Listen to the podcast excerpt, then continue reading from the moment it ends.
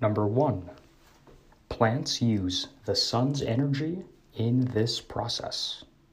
Is it respiration, conversion, photosynthesis, or photovoltaic effect?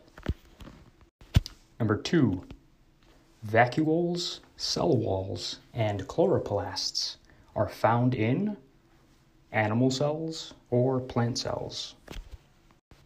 Number three, vacuoles hold protein, waste, DNA, water. Number four, true or false? Phospholipids do mix with water. True or false?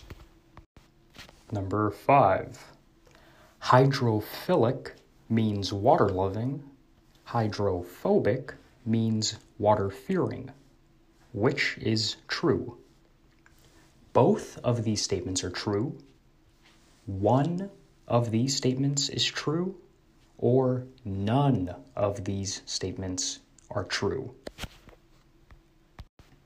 Number six, the movement of molecules from areas of high concentration to areas of low concentration is called osmosis, diffusion, or equilibrium.